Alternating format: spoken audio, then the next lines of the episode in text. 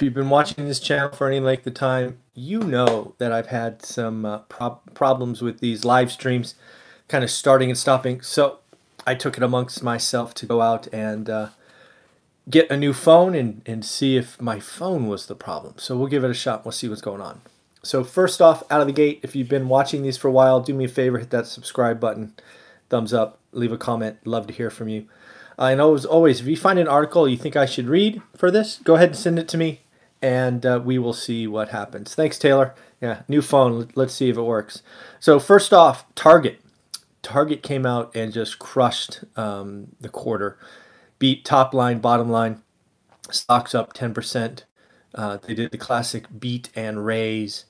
What was really interesting is if you peel back their earnings and look at the numbers, they've done a couple of things. First, they were early to revamp their stores, right? If we would have talked last year, we would have been talking about them kind of investing in the stores, expenses higher than expected, things of that nature.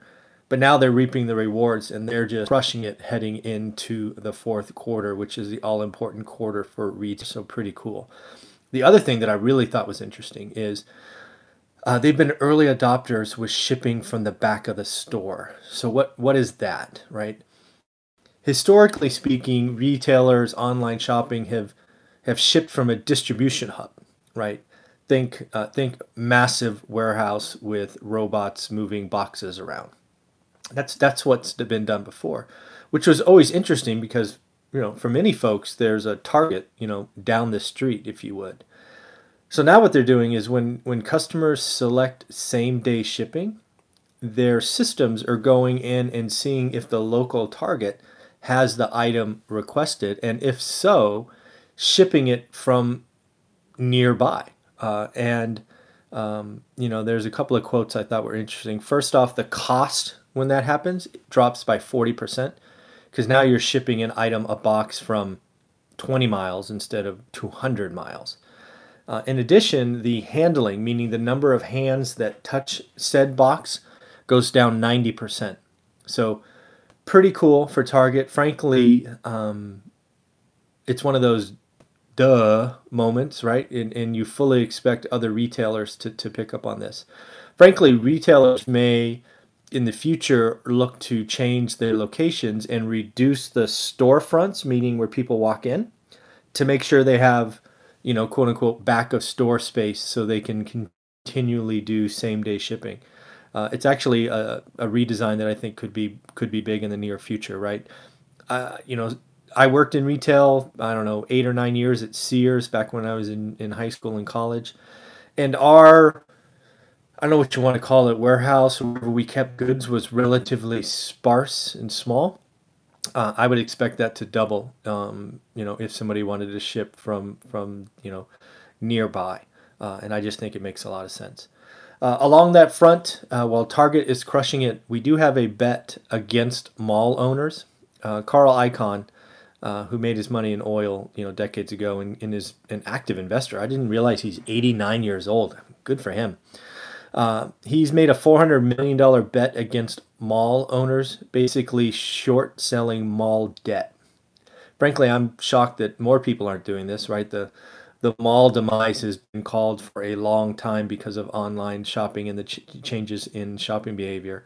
Uh, but there's definitely going to be an evolution in the malls. I don't think malls are dead by any means. I certainly think they have to be revamped.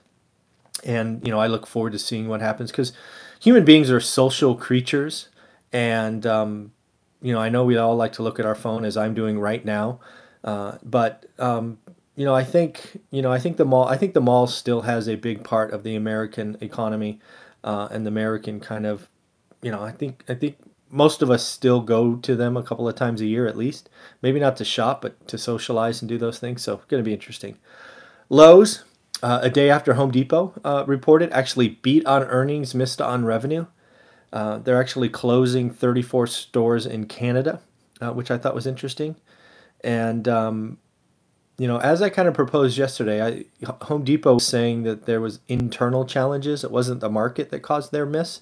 Um, you know, you sort of peel apart Lowe's, and as I kind of suspected, uh, Lowe's added 35 35,000 new pro customers in the quarter, or has 35,000. I think that's the total, not new in the quarter, total pro customers. And I think this is really chewing up what Home Depot had a almost a monopoly on, right? Home Depot invested in the pro desk.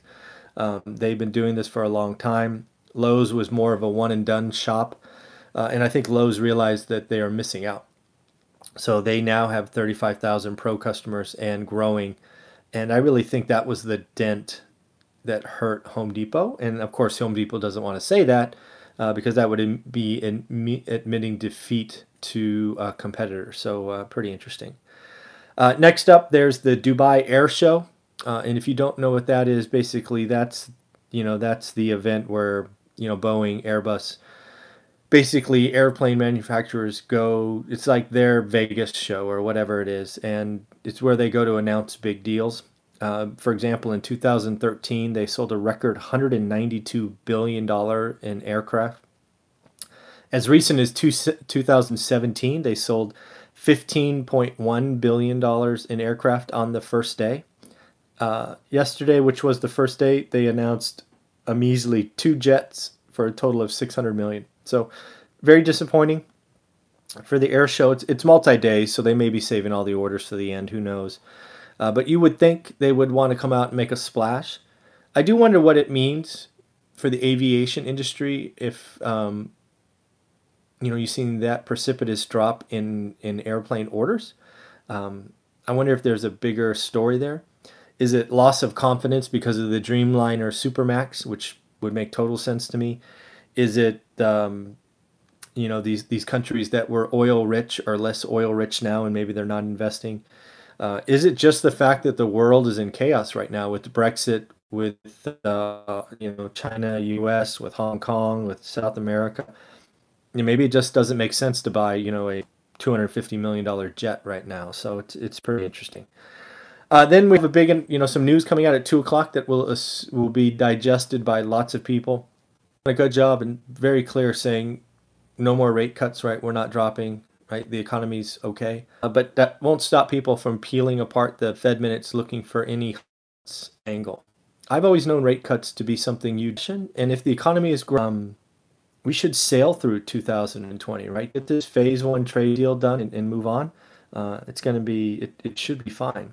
That said, uh, it looks like uh, any trade agreement with China is probably going to get more complex uh, because the Senate uh, passed a bill supporting the Hong Kong protests. I tried to look up what's in it. It's called the Hong Kong Human Rights and figure out what was in it. Like, what's in the, what, what are we doing? What is it? Why is it? Oh, do we just title it and leave the damn thing blank? I don't, I don't get it. Um, so I hope to find it. If anybody out there knows what's in the act, I'd love to read it um, you know, make any trade agreement with China harder. They probably look at us going like, stay out of our business since 97 uh, when the British turned it over to uh, China. So, you know, I kind of get that, right? I like it, and we should stay. Uh, again, if you know what's going on or you have an article that explains what's in the Hong Kong Human Rights and Democracy Act, send it my way. I'd, I'd love to read it. Uh, I do wonder if we uh, if we just made a trade deal uh, harder, but that's okay. Harder trade deals okay if we if we go out and protect human rights and the like. So, just the cost of doing business. At the end of the day, looks like this new phone held firm for the entire time. So I'm glad I made that investment. And uh, so Target crushed or beating Home Depot uh, on the the pro customers. Do Dubai Air Show flop. Fed minutes at two o'clock and the Senate passed the bill, the Hong Kong Human Rights and Democracy.